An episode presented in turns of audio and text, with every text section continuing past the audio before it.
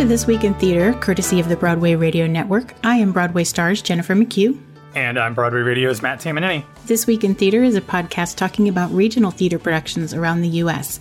This week, we'll have interviews from the theater people in Santa Barbara, California, as well as a couple of reviews from Matt down in Florida. We will also have a little bit of a post mortem on the 2022 Tonys. Matt, how are you? I'm doing great, Jen. How are you? I'm good. It's been a long week. I've been traveling, I've been celebrating, I've been relaxing, so I'm very glad to be winding down.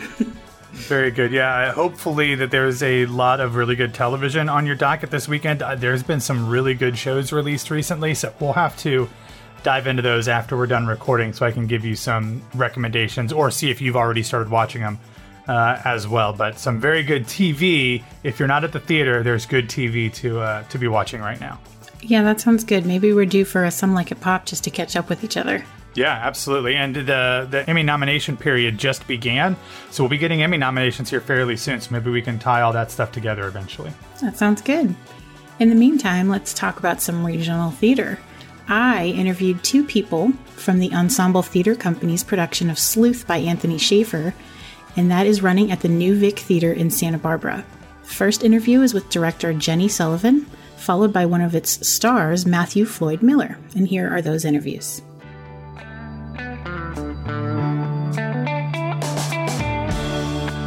I am in touch with David because he sent me tickets to opening night of Twilight Los Angeles, oh, 1992. You did you come? I did. I oh, did. I'm so glad. I'm so. I mean that that whole experience for me was so powerful and important in my life.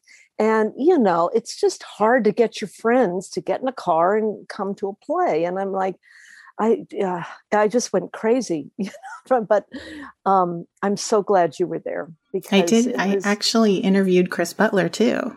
Oh, you did? Yeah. Oh, good. Yeah. Oh, good. Yeah, it was. um Well, it still is. It's probably right up there in my top three for sure of things the opportunity to actually work with that material and to work with chris who i've known for a long time and and the Rubicon where I've worked a lot. So, um, but it just was a very special thing. So I'm really happy to hear you got to see it. yeah, it was remarkable. It, it, was such a powerful night, and you know, being on the anniversary and being surrounded by all those Angelenos and people who had been through it and people who hadn't been born yet. Who I, I, I went with someone who hadn't been born yet. So wow. it was, uh, it's, it's crazy. It was, it was yeah. really relevant, unfortunately. Yeah. Yeah, it was way too relevant. Oh my God. Yeah. I wish it was still running with everything that's been going on, but you know, that's how it is. Yeah, I just after watching one night, I wasn't sure how he was going to be able to do that for the next three weeks. But he's oh just oh my he's god, so wonderful. one night he was doing two shows a day, and some days oh my it was god, it's remarkable. And I kept saying, you know, Chris, I never see you, you know, get seem to flag or get tired, you know. And I think there was one Sunday where he'd had a two show Saturday, and then after at towards the end of the Sunday matinee, oh, I know what he did. he forgot to move the Maxine Waters desk before he turned into Maxine Waters. So he turned into Maxine Waters and then had to move his desk. so, you know, I went, oh, that's what happens when Chris gets tired. He forgets a little thing like that but he, it never he never waned um, it was remarkable uh, his stamina. It's like having an olympic athlete uh, as an actor. Well are you from the area? Are you from los angeles and that area? I was born in los angeles. Wow we don't get it we don't i don't talk to a lot of those. Yeah so i knew you know i kept saying to everybody that I said this is what makes me, you know, qualified to direct this play because I have, you know, I have Los Angeles is just in my history for way too many years. and, um, but it was, I think part of the experience for me was uh, that was so powerful was the opportunity to live with each of those characters and just sort of, I felt myself sort of waking up to a larger picture of my life in Los Angeles by working on this. So, yeah. Yeah, I I have to agree because when I when it happened, I was you know in I was younger and I was on the East mm-hmm. Coast, but now living in Los Angeles for twenty years, I looked at it with a completely different perspective. Mm-hmm. And I mm-hmm. talked to Chris a little bit about that because he too was on the East Coast, and we right. it was just an it was it was very important to open up a dialogue about all of that. So yeah. I. I just loved every second of it, and it must oh, have been good. so gratifying. It was, it was, and even um, I have our stage manager who I've worked with on many shows. She's just fantastic, and you know we've had a lot of good fun on different things and stuff like that. But you know she's a stage manager, and she she keeps writing me saying how much she misses being when it was just the three of us without any of the designers or the theater people just in a room. It was pretty exciting and incredibly intimate. And I, have I've not had a stage manager react in that way. Um, and she does. She does sort of keep sending me emails saying that was just like the best experience of her professional career. so it it was it was it was a moment in time. That's for sure. Well, you said you've worked a lot at the Rubicon and at, mm-hmm. in Santa Barbara. Mm-hmm. Can you tell us a little bit about working in theaters like that in small communities in Southern California when you're um, talking about subjects like this and what the reactions are and why you why you kind of stay in that area and and your and what you like about it? Well, uh, well, first off, uh, I'll just say really quickly that I I um, I've lived in LA all my life. For 30 years, I had a home in Santa Barbara. Uh, so I would go back and forth, and um, I shared the house that I'm in right now with my dad. And um, so the Santa Barbara connection for me was very much first sort of a grassroots being with artists in the community. I I helped to start a a big art event that happens in Santa Barbara now, but it was like in the late 70s we started this event and I I just feel like community engagement is really really important to uh, just uh, people learning about each other and how to be human you know what i'm saying? And uh, so that's that was the Santa Barbara connection, and then the Rubicon came out of um, the artistic directors had seen a play I directed that um, was at the Pasadena Playhouse a million years ago, and it was a very socially provocative play and they really wanted to work with me and they wanted to work with um, the women that were in this play.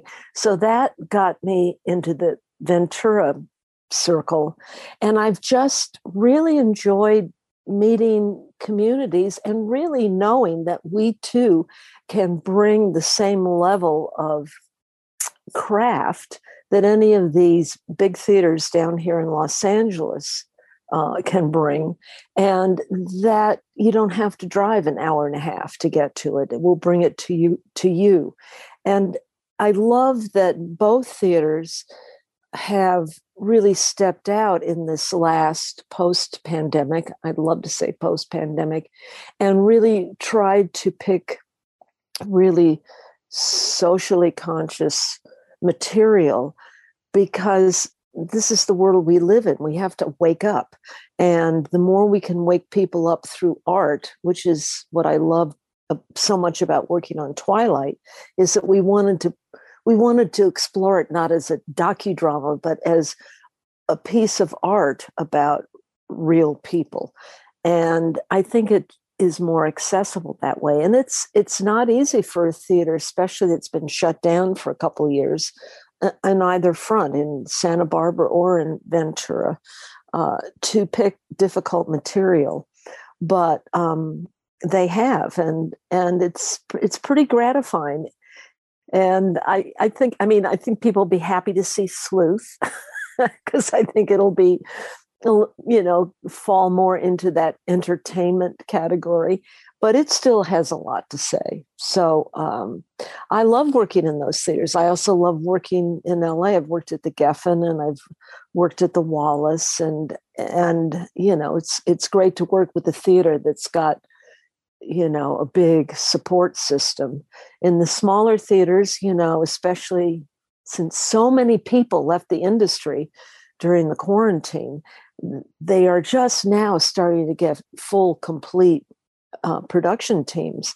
And uh, so it's it's been a challenge but it's there's you know i've been living at the beach. I've been my beach city tour and for the last i just did two shows at the rubicon now doing the one in in um, santa barbara and there's nothing wrong with living at the beach and going to work every day i love it so that's my spiel.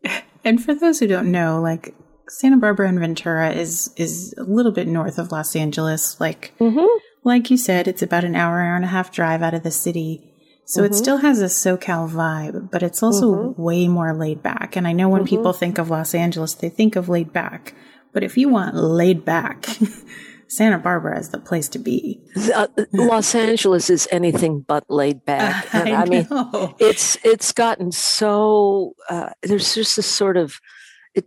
I, I don't know if this is the right word, but it just feels aggressive, and I think it's just people are just more anxious here. I don't I don't know what it is, or it's it's so much in terms of coming out of uh, the, the quarantine being in our homes for so long. But Santa Barbara really is laid back, and actually Ventura is too. And they both are uh, wonderful artistic communities. I mean, there's just fabulous people living in both those places, and in Ojai, and uh, which is they're all just north of.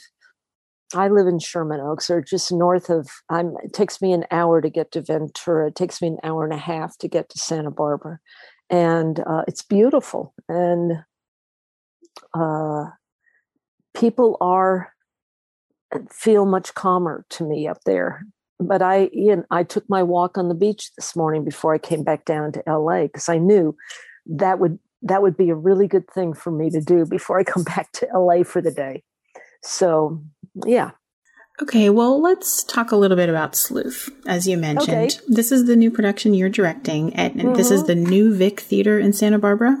Yes, it's for uh, it's for the Ensemble Theater Company, and our home is the new Vic Theater on Victoria Street. It's you know it's what they call the theater district. It's right around the corner from the Arlington and the Granada Theater, which are, on State Street, and this is just off of State Street.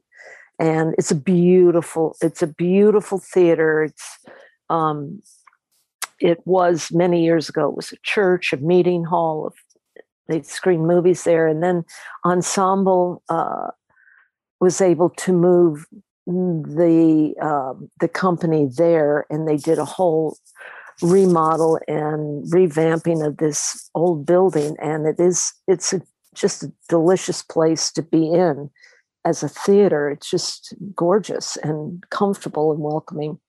So yeah, that's that's where I'm working. And this play is a classic play from the '60s, and mm-hmm. I read that it's a little bit of a cat and mouse uh, mystery. Yeah, it's it's a thriller. It's a mystery. It's it's uh, it's uh,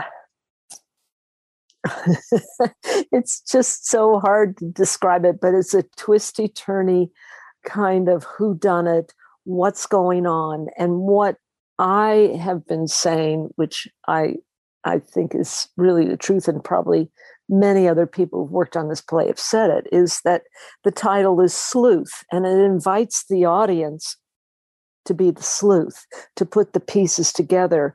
It's a very complicated game that's being played between these two main characters, and um, and lots happens. What can I say? It's kind of like a roller coaster ride, and once it starts, hopefully, the notion for me is that people will be breathless. Hopefully, by the end of the play, I hope. Yeah, I guess with a thriller, you can't really give too much away about the plot if you want people I can't. to. I can't. I can't. It's very um. There's there's there's lots of special things that happen in it. Um, I will say there's special effects, uh, and that's probably one of the most difficult things to pull off, especially in a smaller theater. But we've got an amazing design team and we have an amazing set, and I have just uh, fantastic actors. So I think it's all coming together really nicely in this, what is, the you know, actually pretty short period of time that we get these things up and on. Um, but we had a designer run through yesterday and they did the actors just did great and we were in a you know, we were in a rehearsal hall. And once we get into the theater, we have, uh, as Jonathan said, our the artistic director walked into the into the theater the other day. We were doing a photo shoot, and he said, "This is the biggest set we've ever had," and truly, it is. It's just, it's, it's stunning. And I always sort of judge the set by if I look at it, do I want to live there? And yeah, I'd like to live there. I looked at it and went, yeah, I could live here. Um, so that's going to be really fun, especially for people who've been coming to ensemble because they've seen, you know, lots of interesting, quirky sets and you know some fun stuff. But this is like this. This is just massive and beautiful. So It is a period piece, correct? yes, we're setting. You know, it's been you know it's been a movie several times and uh the but and we had thought of putting it in either like 2019 right before the quarantine or right after it but the play is so beautifully crafted and intricate in its storytelling that it's kind of like pulling a thread in a sweater. Once you start pulling something like that unless you unless you're going to just start from scratch um, it just it doesn't it doesn't support it. I think a lot of the issues that are in the play which we're setting in the early 1970s and um, are s- still very much the same about class and society and you know um, you know the working class and the upper class and who's got money and what you need. I mean, all those things people will relate to today. So um, we've, but we've said it in the early '70s, and uh, so therefore they get really fun costumes to wear too. beautiful, beautiful suits these guys are wearing. Well, I'm also going to be talking to one of your lead actors, Matthew. Do you have Yeah. any uh, fun facts about Matthew or or fun stories about him that I can make fun of him for? Um, ah, well, um, you can say to him, I understand you can glide like you're on ice with a long skirt on. this has nothing to do with sleuth. This is another play we did together. I will 100% say that to him just to see yeah. his reaction.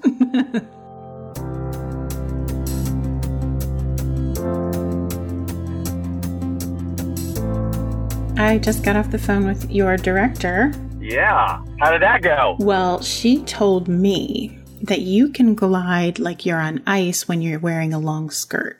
I can. It's one of my special skills. she also said you're a master at holding up a mustache and staying in character. That's true too.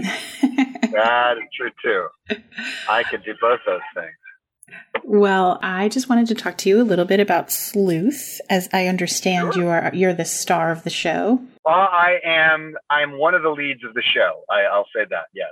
Yeah. Okay, so Math- Matthew Floyd Miller, why don't you tell us a little bit about yourself? Uh, well, I am a native Californian. Uh, I grew up in. Uh, I was born in Northern California. Grew up in Central California. Uh, lived in New York City for 20 years. Um, uh, worked on and off Broadway. I went to NYU for school, and then uh, worked on and off Broadway and uh, all over the United States. Actually, I I um, I would venture to say that there's probably, um, you know, a shrinking, a vastly shrinking list of states that I haven't worked in, um, uh, doing regional theater, touring, and that kind of thing. Um, and I've lived in, uh, made Los Angeles home now for about uh, 11 and a half years. So, um, yeah, and primarily a, a theater guy, but uh, I got some TV and film on my resume too. Well, that's perfect because this podcast is all about promoting regional theater. So let oh, me cool. let me ask you why you think uh, it's so important for people to support regional theater. Well, I mean, to me, especially these days, I mean, pandemic with the pandemic certainly, but the pandemic aside, you know, we've become such a virtual culture.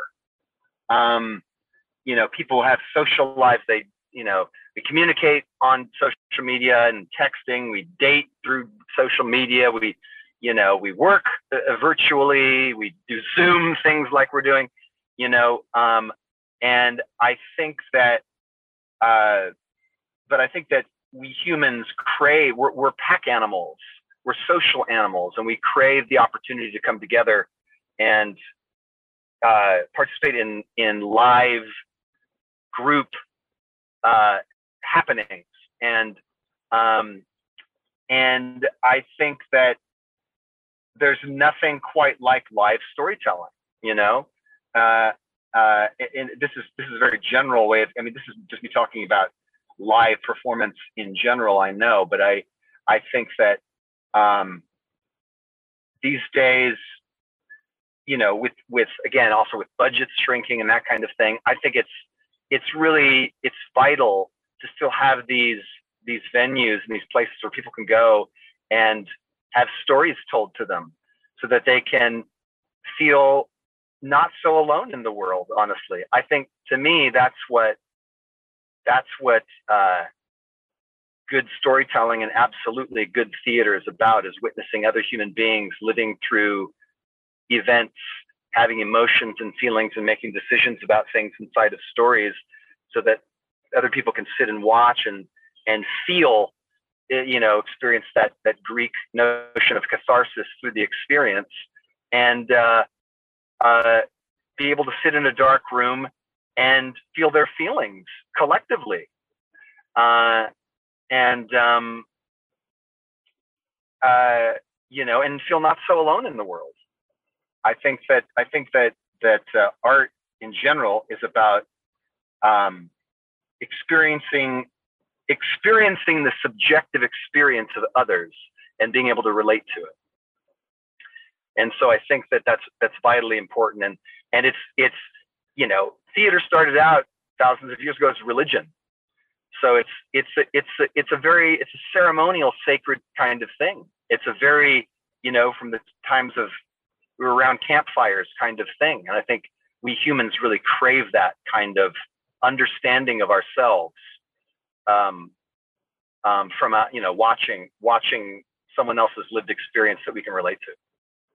So I think that in our American our American culture, you know, um, uh, we we dispense with regional theaters, places where people uh, professional theaters where where well trained uh, professional actors and theater artists uh, create work. We dispense with that at our peril.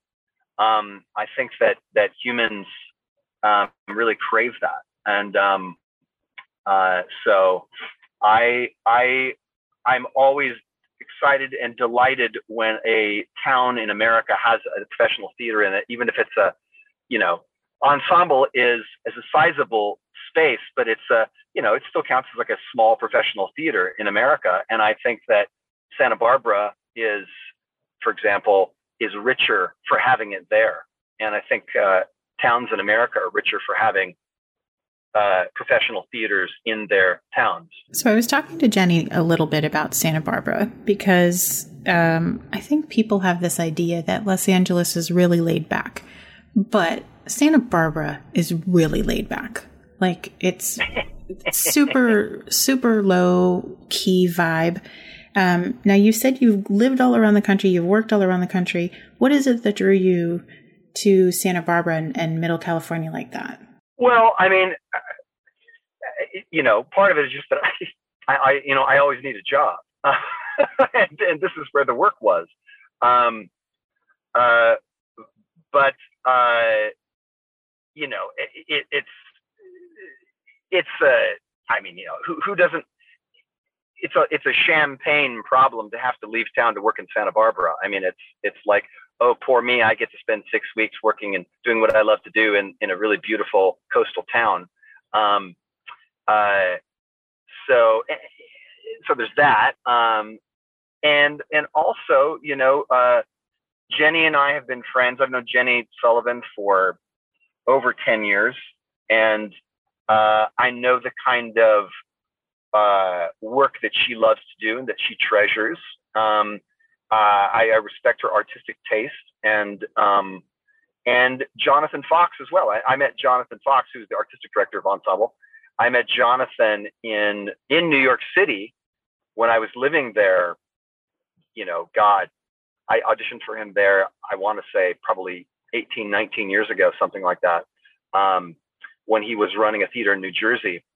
And uh, the same holds for Jonathan. I think that Jonathan's got really wonderful taste when it comes to the kinds of plays that he wants to produce. Um, uh, I think every every theater, um, just like every artist, has to keep in mind the marketplace as well as their artistic taste. So certainly there are some things that you know uh, one chooses for a slate of of uh, the season of plays they're going to produce that are uh, crowd pleasers and maybe lighter entertainment and lighter fare. And there's absolutely a place for that. There's nothing, you know, uh, uh, uh I, and at the same time, I am drawn to uh, interesting, uh, complex, gritty, um, nuanced stories that that um, that bring up a lot of questions and don't necessarily have pat answers about things. Um, so I think that that's the kind of that's the kind of work that uh, that Jonathan likes to produce up here. Okay, so let's talk a little bit about Sleuth. Um, Jenny said she couldn't really give a lot away plot wise because it is a thriller, and you know you don't want to give anything away. But yeah. like you said, you're one of the main characters. So, can you tell us a little bit about your character without giving away any plot twists? Sure. I'll give it. I'll give it my best my best shot. Um, I play Milo Tindle, and Milo is uh, a man in his 30s who is the son of a Jewish Italian immigrant father. Um, um, who came to his father came to London in the 1930s to, to flee the Nazis and the fascists um, in Italy. Um, and his mother uh, is of English birth. She's a she's a, a, country girl, and so Milo grew up quite working class, and uh, you know, as I said, the son of an immigrant, and that that you know, I me Matthew, I'm not the son of immigrants. I'm the the descendant of of immigrants, but but um, but I, from my observation, I, I feel like Milo is uh, like immigrant folks that I have observed who uh, feel the maybe sometimes feel the onus to achieve to achieve even more than the native people whose land they live in, so to speak.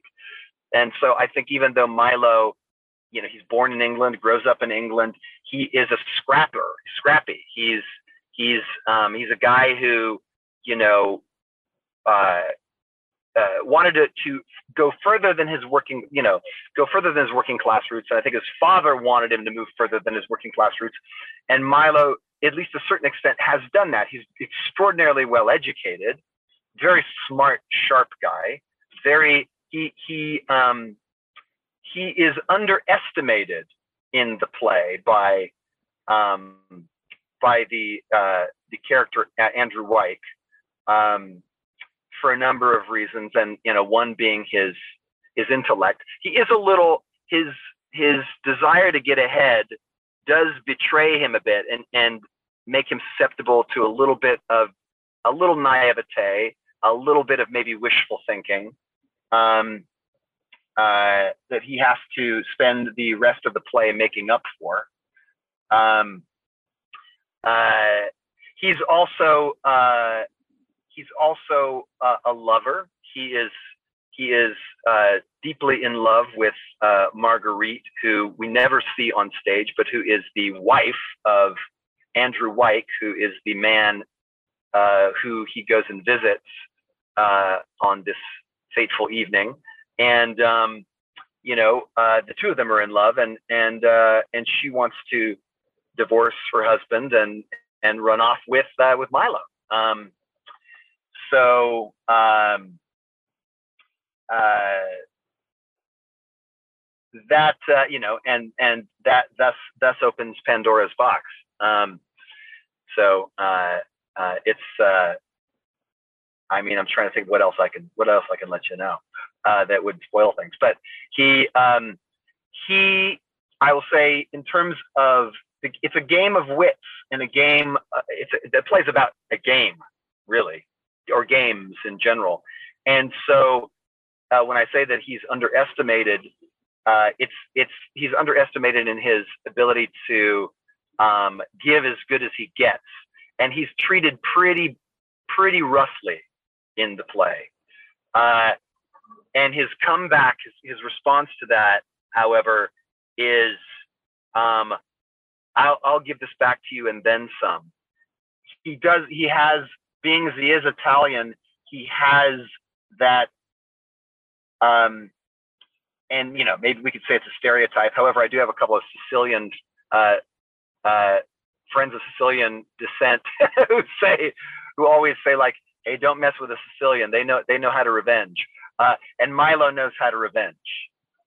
So um, that's that's what we see in, in, the story as the story unfolds in the play.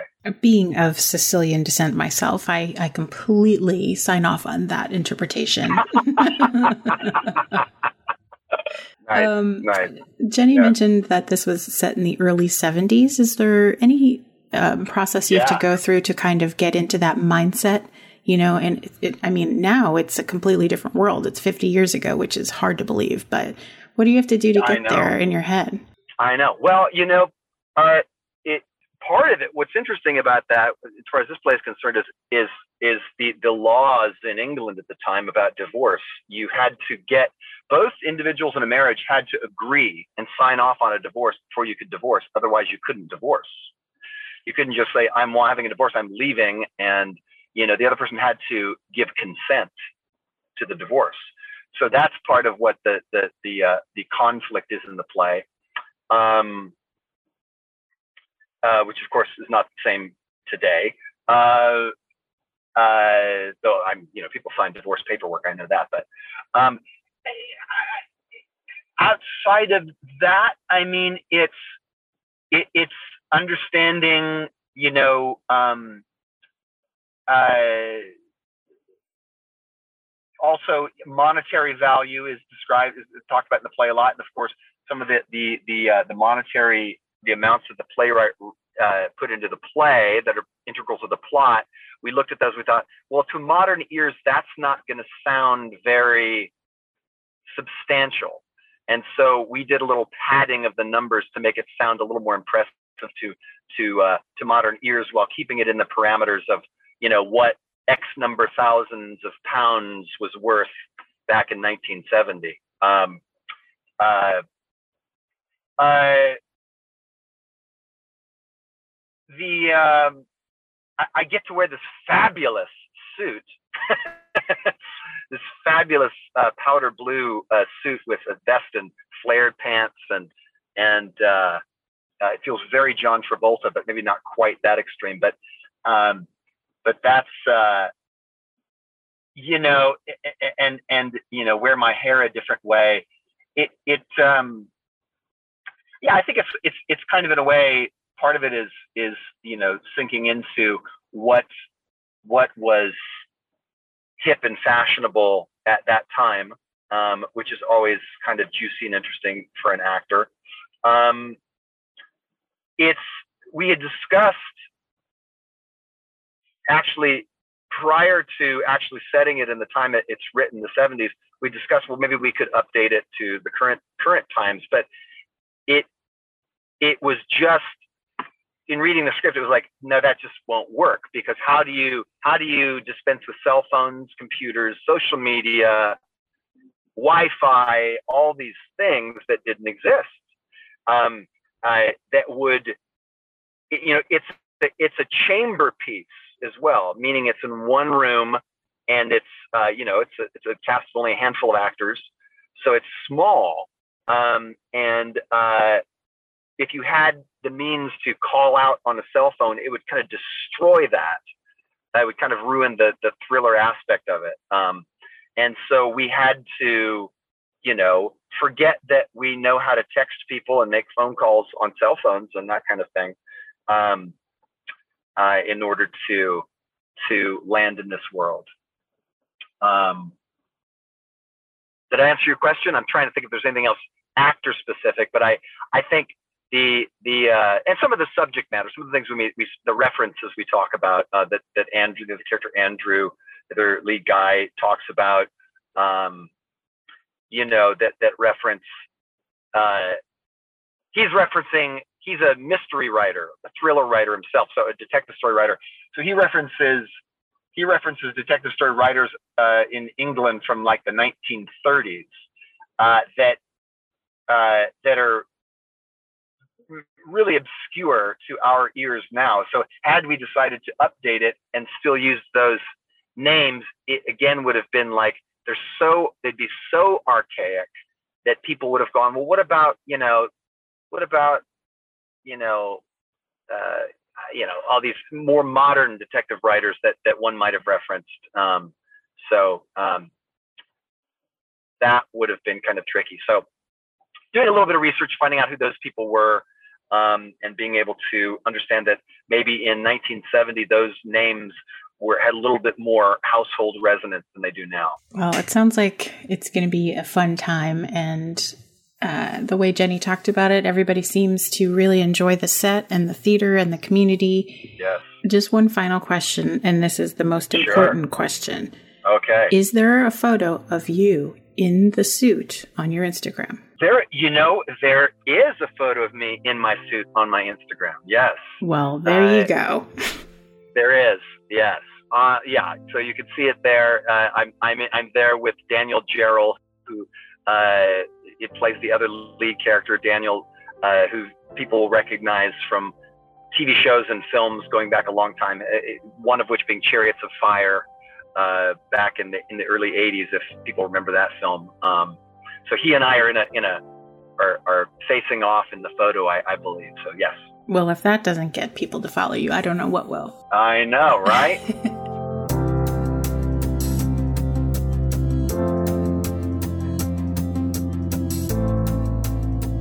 Sleuth is running until June 26th. If you happen to be in the Santa Barbara area, it looks sounds like it'll be something fun to check out.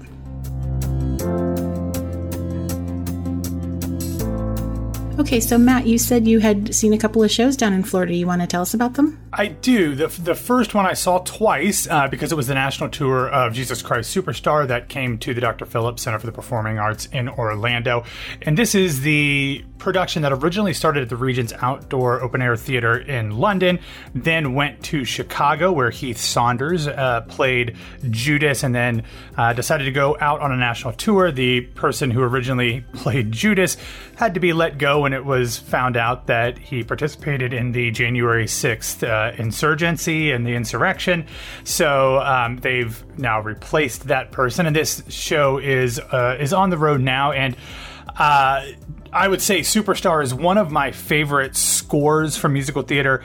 Definitely a show that I played on a loop when I was becoming a young theater fan. I listened to both the the Brown album and the movie album uh, all the time, regularly, back and forth, over and over again. So the voices of Murray Head and Ted Neeley and Carl Anderson are ingrained in my brain.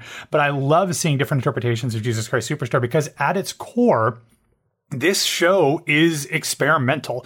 This show, while it might be kind of cliche now to think of a rock musical, this was a rock musical in the late 60s. I think it was actually originally the concept album was released in 1970, but um, this was revolutionary in a lot of ways because it told this classic story through rock music is completely sung through, and it did it with a lot of anachronistic storytelling, a lot of uh, modernity, and um, a lot of interesting perspectives that you didn't see in musical theater, in religious stories. And as a Catholic schoolboy, I really appreciated that. This tour takes that experimentation up another level. This is a show that. Uh, this production has a lot of dancing. I'm not 100% sure what I understand that I understand what is going on with all of the dancing all of the time, but it is it is kinetic. It is energetic. It is always interesting. There is something always going on in this show that is less about storytelling with this dance and it's more about mood setting. And, you know, we often talk about TV shows and musicals and movies that are like mood pieces where it's more about the vibe than the plot. Clearly, there is a very familiar plot in Jesus Christ Superstar, but the dancing is really there to set the mood more often than not. Sometimes it's integrated into the story that's being told, but a lot of times the dancers are off to the side while other people are singing and they're not doing anything that you could say like, "Oh, this is, you know, showing them marching or this is showing them interacting at, you know, the the the temple. It's just them doing things like it's very evocative to the emotions that are being sung about. And I found that very interesting. It was a little weird at times, um, and a little, um, you know, experiential and experimental. I appreciated that. It was funny at times too to watch. Um, but that to me was one of the strengths of this show that this show was uh, that this production wasn't going to just stand pat on this incredible score and the reputation of this uh, of this show from Andrew Lloyd Webber and Tim Rice. It was going to push the boundary. The set design was amazing. Uh, it was so interesting with these what appeared to be huge steel beams, and I don't want to spoil things because I thought it was really intricately well done with the staging and and how they did it. They also borrowed a little bit of a storytelling technique from like Spring Awakening, which I thought actually worked really well given the concept uh, and the score of this show. Um, it was not a perfect production by any means. Um, the sound design was really, really not great. And I know that if I did not know every single word to this show, that I probably would have been lost. Uh, my mom, who does have a hearing aid in one ear, um, even though she knew the songs from growing up with this, um, she's like, I understood maybe about a third of it. I knew the vibe of what was going on the rest of the time, but in terms of the lyrics, she got like maybe a third of it. My niece, who had no real familiarity with it other than having listened to it a little bit, she was able to follow it. Um, but again, the, the lyrics were difficult to understand. It didn't bother me because I knew them all already. Um, but everybody else in my in, in, my family that that went with me, um, they struggled with a little bit. I also was able to recognize that the actors playing Judas and Jesus especially are very good singers. They are they have the voices that that work for that, but they were not they did not blow me away and and I feel like they have to have you have to have people in those roles that feel, for lack of a better term, otherworldly. And Omar Lopez Cepero as Judas and Aaron LaVigne as Jesus, they hit all the notes. They did everything right in terms of the vocal requirements for those parts, but they did not do a lot to impress me. They were very serviceable, very steady. The other thing that I have a, a little bit of a problem with is this is a show that has always traditionally been fairly diverse and multicultural in terms of its casting, and it was here in regard to the ensemble. And I did mention Omar Lopez Cepero is um, a, a Latinx performer, but he reads white from the stage. He's a white presenting person. So between Judas and Jesus and Mary Magdalene and Pontius Pilate and Herod, um, all of the principals, short of of Caiaphas were all played by white people. And that in today and age kind of bugs me, especially when we've kind of gotten used to always having a black man as Judas, whether that was in the movie or with Ben Vereen on Broadway. It, it, it felt a little weird when the ensemble was very heavily made up of people of color to have a bunch of white people as these historically not white, you know, people. Um, so that was a little bit of a qualm that I had with that. But in terms of the staging and the choreography and some really solid performances, if nothing overwhelmingly great, um, this is a tour that I think is is really strong. And I know from what I've heard rumors of that they would like to bring this tour to Broadway. I, I if they do, I hope that they get some folks to take over some of these principal roles. If it's an extension of this tour, if it's a completely separate production, um, I would have loved to have seen Heath Saunders in that role. They are currently in the ensemble and an understudy of, of company. And I think everybody in the theater community knows how incredible Heath is. But overall, I, I, love Superstar. I really enjoyed this production. I was glad I got to see it twice to kind of pay a little bit more attention to the intricacies of the ensemble. But it, there were some things that definitely left me lacking. But if you like the show, if you like weird takes on classics, this is definitely a uh, a tour that you will probably enjoy. Is that coming out here? Do you know? Um, let me pull up the tour dates. It's been out on the road for a while. It was it was out pre-pandemic and then picked up um, post-pandemic. I think it did not do very much pre-pandemic.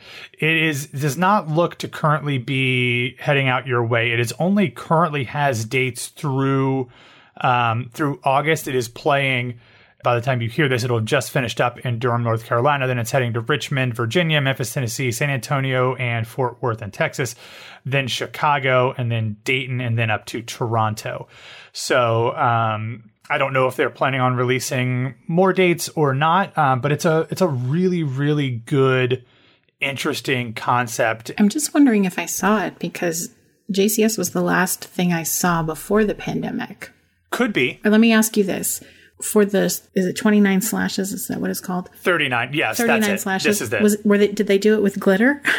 Yes, yes, they did. That's okay. I saw it.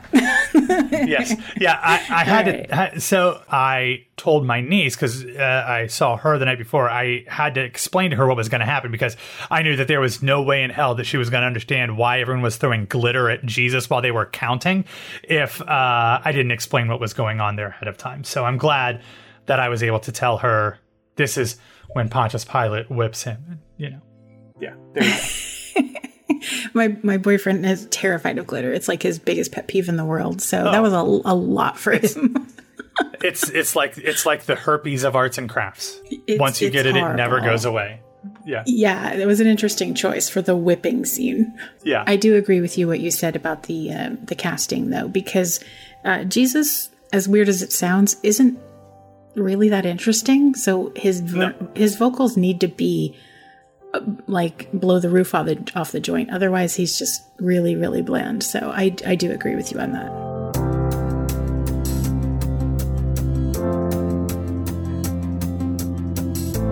Okay, the next um, thing that I'm to do, I'm to do another national tour, but I'm not to talk as long about this one because unfortunately it is closed. If you remember on a previous episode, I spoke to a representative from Actors Equity to talk about how the non equity tour of Waitress was trying to become a union tour. That tour has ended its run, but I did see one of the final performances at the King Arts Center in Melbourne, Florida, and I'm not going to talk much about it because you've heard me talk about waitress a lot on Broadway radio over the years, and it, Grace Aki and I have talked a little bit about the differences between the Equity Tour and uh, the the original Broadway version, and then how they transformed that into the Broadway Return, and then the Equity Tour, and all of that mumbo jumbo. But basically, all that I want to say is that Giselle Soleil Allan, who played Jenna in this production and this uh, in this tour, when I saw it, was absolutely incredible. She is a star um, and very much in the same realm as the other Jennas I've seen. Um, the three that I saw on Broadway were Stephanie Torns, Sara Bareilles, and Jennifer Nettles, and I would put Giselle right in with the rest of them, and she would have been able to step into any of the shoes of those more experienced women and been completely fine taking over. She was fantastic. So she is somebody to watch out for. And I will also say that one of the moments in that show that no matter what the production is, no matter who's in it, that always makes me emotional and touches me is during She Used to Be Mine as the song is getting on. There's this moment when like the the curtain that kind of keeps the stage the height of the stage a little bit contained raises up and you see this full sky of this countryside that you've only kind of seen parts of. You see the road, you see the, the, the power lines and you see some corn, I think. But when it raises up at the same time that Jenna kind of goes into a really powerful part of that song, it always makes me emotional. And Giselle was incredible in that, uh, in that moment. So I, encourage you to keep an eye out for Giselle Soleil Allan. She is uh, truly, truly remarkable. Then I also went to Asolo Rep to see Hood, um, which is a show with a book by Douglas Carter Beane and music and lyrics by Lewis Flinn. They originally did this show down at the Dallas Theater Center in uh, Texas back in 2017, and it then starred uh, Nick Bailey, Alysha Umphress, uh, Ashley Park, and uh, Austin Scott, even. So, a number of, of names that we have we know pretty well now. At that time, they had talked about it wanting to come to Broadway. I don't see this show ever making it to Broadway, but the production I saw at the Asolo Rep in Sarasota, Florida, certainly has all of the makings of being a production that is a show that should do very well regionally and should have a really good life at amateur theaters, at, at colleges, and, and high schools, and stuff like that. First off, the set by recent Tony nominee Adam Rigg was incredible. It had this really inventive design where it had some scaffolding and the band was on stage, which, you know, we've seen that before, but it, it kind of bled over into the audience a little bit using some lighting and stuff. And it was just a, a really cool set. If you go to my uh, Twitter page, you can see a little bit of that. It also had a really interesting production design where there were some puppets used. There was a great use of shadow. I really, really liked the physical production. Ellenore Scott, who is a choreographer that's represented with two shows on Broadway uh, right now in Funny Girl and Mr. Saturday Night, she did the choreography and was absolutely. Um, it was great. I, I, really, really loved the choreography. Um, Mark Brokaw directed. In terms of the show itself, I will say that it, it's a little heavy handed. It's a bit on the nose, uh, a bit didactic in terms of trying to fit modern political points into the story that's being told in Robin Hood. And to be fair, in the framing of this production, they actually say that's what they're doing. So it's not like they're not you know open about that but it was definitely something where it felt a little bit uh, ham-handed so um, that was the one drawback um, about that the show also has a little bit too much telling instead of showing which I wish they could have cleaned that up a little bit. It needs some sharpening. Um, but overall, the show itself is a fun show. I, I don't know that there's a ton of songs in there that I'm going to be humming. I mean, honestly, ever because I don't remember any of them even now, and it's just been a couple days. But the the real strength of this production was the cast. The cast is led by Anthony Chatmon II, who you might have seen in Hadestown on Broadway as Robert of Locksley. Also goes on to be Robin of Locksley as well um, and Savvy Jackson, who played Marion. They're both really, really good, especially Jackson uh, as Marion. She was absolutely electric and had an amazing voice, as did uh, Ari Krebs, who played Meg, who is one of the first people to actually, she's actually the one in the show who um, suggests that Robert of Locksley become Robin Hood. Really, Krebs and Jackson just were vocally incredible. Um, and I could have listened to them sing way more than they did. Not that they didn't have a lot to do. They had plenty to do in the show, but I, I would have wanted to hear more from them. Really, the entire cast was uh, fantastic, and that made the show really, really fun. It's a small cast, but they double and triple parts up. They a lot of them do puppets as well. Just a really fun time. This show actually runs through this next week, June 26th at Asolo Rep in Sarasota. So if you have a chance to head out there to see it, I, I would recommend it. It was a lot of fun. So the last thing I want to talk about is closed at this point, but this is really the type of production that's the reason I wanted to do this show this week in theater to talk about the fact that there is so much great theater around the country and it doesn't have to be national tours like the first two shows that I talked about, or this, um, you know, this once and maybe even potentially still Broadway bound musical at a major regional theater. There is also great work being done at small hundred, uh, you know, even less seat theaters in cities and towns across the country. And and that brings me to the last show that I'm going to talk about, and that is In the Heights, which just closed over the weekend at Theater West End in Sanford, Florida, which is 20 minutes north of Orlando, 50 to 60 minutes north of where I am down in Celebration. It's a small 100 ish seat theater in a storefront in a really cute historic downtown in Sanford. Um, and I do have a subscription to their season, and I got a subscription however, having never gone to a show there before because one, their season had some a ton of great shows that I was really excited to see, but also because in their few short years of being a professional, you know, pretty low level professional um, theater, they have have developed a reputation to do th- shows that no other theater company in Central Florida will do. To thinking of ways to do shows that are not the most obvious, um, and to taking risks that I don't think a lot of theater companies in Central Florida do. And so I appreciated that, and I wanted to support that, and especially since there was a ton of shows, including in the Heights, that I wanted to support, I got a subscription.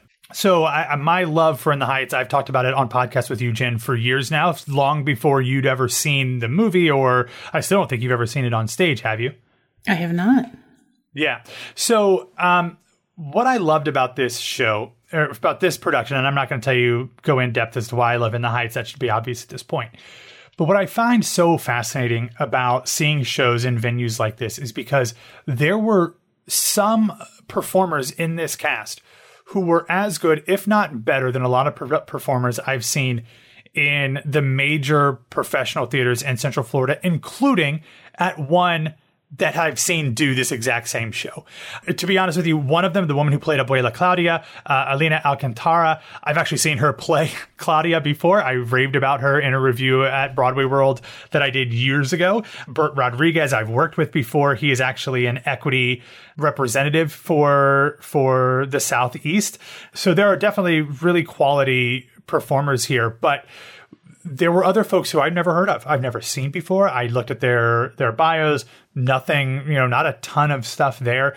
Isis Bermudez, who played Nina Rosario, was tremendous as Nina. I, one of the better voices I've heard uh, a musical theater stage in Central Florida in quite a while. Raleigh Mosley, who played Benny, was also tremendous. Cherry Gonzalez, who played Daniela, was really, really fantastic. Bert, who I mentioned before, was Kevin Rosario and was just heartbreaking. And uh, Elena Azaboya Claudia, I honestly don't know why she's not just making a, a living just going around the country playing Abuela Claudia because she is tremendous. Um, and she's also an equity member. So, you know, it, it's just, I, I just love going to this tiny theater where I can literally see everybody else's face in the audience and being able to be like, damn, that's really, really good. And that's a great production. That's great talent. And it just was a reminder of how special this art form is and how moving it can be when, when everything comes together in the right way. I will continue to support this theater company and as many of the smaller theater companies in Central Florida as I can. But I love these theater companies that are doing it by the bootstraps. They don't have a ton of money. And because of that, it's forcing them to make choices and take risks that bigger, more well financed theaters wouldn't be able to do. Um, and that's why I love theater outside of New York. I mean, I feel like we should use that as a clip show for the advertising for this podcast. I know, seriously. I'll, I'll, I'll, tag them on the social media. Okay, good. Um, that sounds great. I, I, would love to see it on stage someday. The only opportunities I've had here have been like community theaters or children's theaters, but as much yeah. as I support that, I don't want it to be my first time seeing it. Very fair.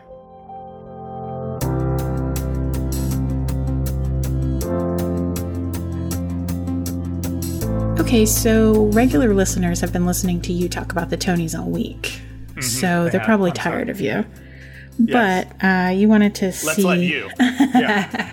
you wanted to see what my thoughts were because, um, in the complete opposite of you, you've seen 90% of the shows that were nominated, and I've seen 0% of the yeah. shows that were nominated. And that, yeah, and that fascinates me because you are a theater fan, and for reasons both pandemic and geographic, um, you haven't been able to see anything. But I know when you figured out that the Tonys were going to be live on the West Coast for the very first time ever, you were ecstatic about that. And it was just kind of so, uh, it was heartwarming because you haven't seen any of these shows while you've seen some of these performers before.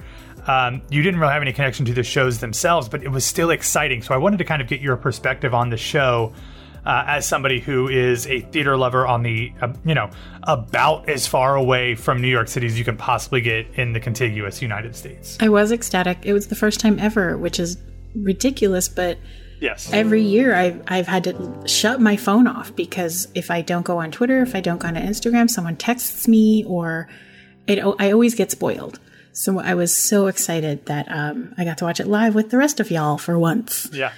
so, what were your thoughts uh, overall? First off, on just the show itself, uh, wh- whether that was Tony Awards Act One with Darren Criss and Julianne Hough, or the show proper hosted by uh, your old family friend Ariana DeBose. I just, it reeked of joy. It was all about happiness and celebration. And Julianne, I did you ever go back and watch? I, I know you said your Paramount Plus didn't work right away. Did you go back and watch the opening? I've not seen the opening number, but I, I I missed that. But I saw everything from the first award on. So, but I did miss the opening, and I hadn't even thought about it. I need to go back and watch the opening number.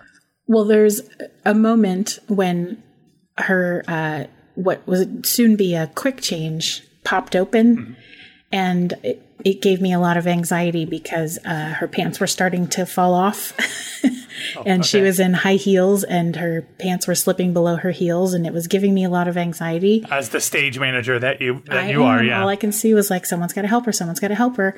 And she was fine. She's a professional. She did it. It all worked. Um, never stopped smiling. Never stopped high kicking. You know, she's a pro. Um, but it, it was everything was joy. I I just sat there and smiled. You know, for three plus hours.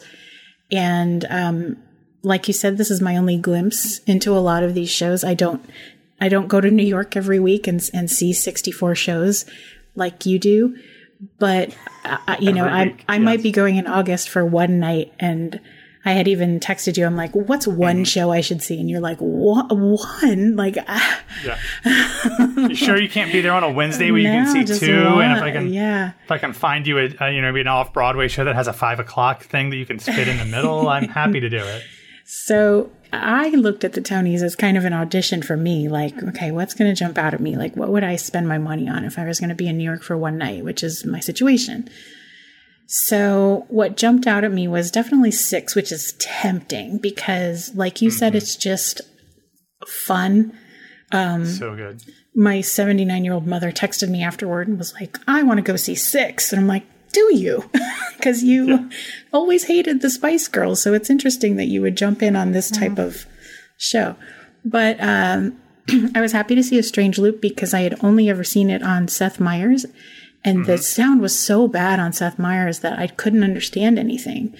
So it was really It might nice be the case actually- on Broadway as well, unfortunately. and from what, yeah, from what you guys have been saying, that the sound design is really tough.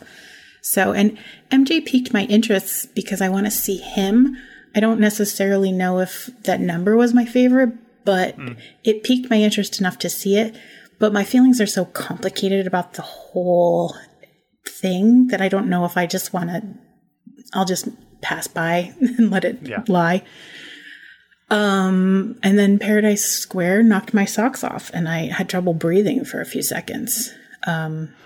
what was it about that performance, but you know, specifically from Joaquina Kalukango that that was so moving for you? because it was it, it was the reason I love live theater. It was because it was raw and it was I felt like it was one of those things where I was kind of listening and then I kind of like what is going on and I looked at the screen and it was like it was pulling me in and I was sitting on top of her soul feeling what she was feeling. Yeah. And I just I was so moved and I don't know anything about the show. I don't know if it's for me, but that performance was the one that I was like, oh, this is why I watch this show. Um, because I've never seen anything like that. I never saw a reaction like that. I've never seen a, a house that's silent during a Tony's performance. And it was, it, it was just such a moment for me. Um, and then, you know, I, I, I heard your comments about people who are tend to be a little bit critical, to say the least. And I guess my reaction is I don't understand why people watch the Tonys and expect perfection. Um, if you want perfection, go listen to the album because they have producers and they have editors and they have takes. But I tune in to see that, to see raw emotion and a performance that if she hit a wrong note, I have no idea because I wasn't watching it for that. I was watching it because I was in her soul. And I don't know why people have to pick apart things because that's that's why you go see live theater. That's why you watch live performances. That's why you go to concerts. And so I was with you there. You know, I'm like, just tune in and, and watch it. You're here for the experience. You're not here for perfection. Yeah. So um, I didn't have a lot of stakes in the winners because, I, as you said, I I don't know anything. I was happy for everyone that won. Well, 99% of people that won. And uh, who's the 1%? I have to know. I'll beep it out. Just tell me. oh, right, right, right. Yeah, yeah, yeah, yeah. Of course, I should. I knew that. Yeah. but yeah, I. Uh, it was just a night of joy. It was like you said, like the Tonys. The last Tonys were a little weird but this was a return to the Tonys, and I think Ariana was the perfect choice because she's that hybrid between, you know, theaters and and the movies, and she bridged it with musical theater, and um, and she just looked like she was having the best time. She was just such a natural at like winking at the audience and having fun and playing with her friends, but playing to the camera and um, I don't know. I just I had I wanted a good experience and I and I had it and I loved it. I loved every second of it. And you as you've talked about before, you have known Ari, I don't know, I mean 20 years or whole life. I, I don't know how long you've known her, but what would that mean to you to see her not only have this meteoric rise in the past few years, but to see her on that stage, which was really a homecoming. And, and to be honest with you, I don't know when she's going to be back on a Broadway stage because she seems to be making like literally every movie that is being made right now. Ariana DeBose is in. But what did that mean to you to see her hosting the Tonys as an Oscar winner and like one of Broadway's beloved superstars now, kind of being front and center for the entire community? It just made it um, like I always you remember that Neil Patrick Harris line when he said, uh, mm-hmm. "There's somewhere in the middle of nowhere, and there's a kid watching saying I want to do that," and that was mm-hmm. her. Like she was literally in the middle of North Carolina, wishing to be on a Broadway stage, and there she is hosting the Tonys, holding an Oscar, winking at the camera, sitting on Andrew Garfield's lap, playing with uh-huh. like Laurence Fishburne, and you're just like, you really can do this, like she has these abilities and she worked her butt off and there she is.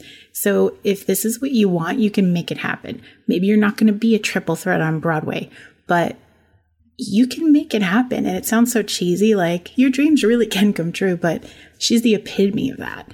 She yeah. set out to do what she wanted to do, and there she is hosting the Tony, and Rita Moreno or, or Chita Rivera is saying, Oh, I love that girl. You know, like, yeah, it can happen. And I, my aunt, who has has truly known her since she was a little girl, was just overwhelmed and just saying, I, I can't believe what I'm watching right now. Like it's just it's surreal.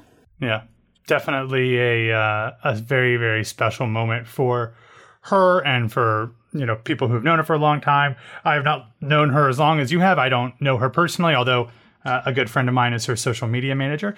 Um, but I remember just seeing her on stage in the out of town tryout for Bring It On the musical and being like, oh, she's special. Oh, that person playing Daniela, who is kind of like her friend in the show, is also very special.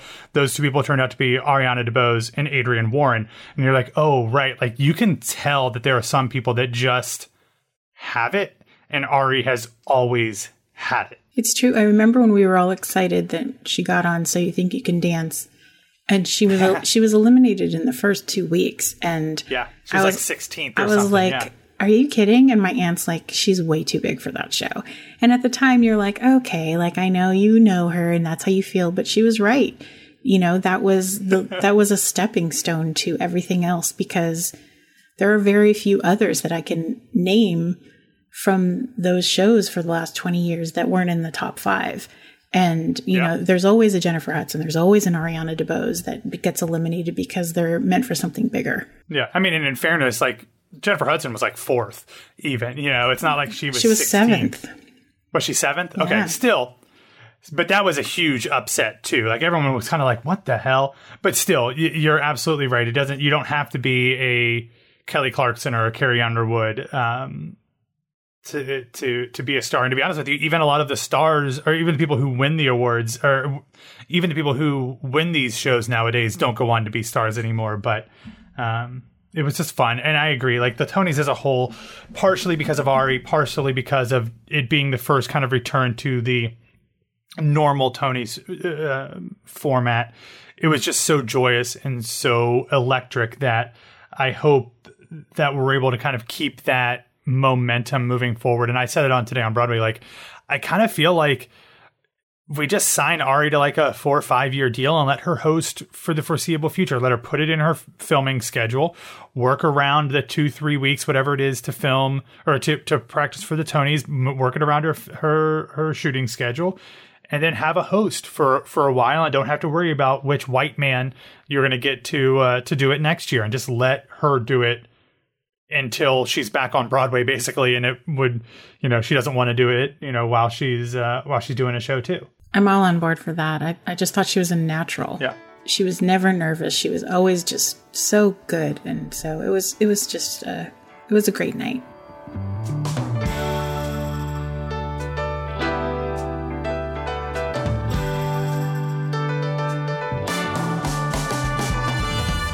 Okay, everybody, thank you for joining us on This Week in Theater. You can follow Broadway Radio at Broadway Radio on Facebook, Twitter, and Instagram. You can find me on Medium at Eponine Q and Matt on Twitter at BWWMatt. And you can always reach out to us with suggestions for regional theater productions in your area. We shall see you next time.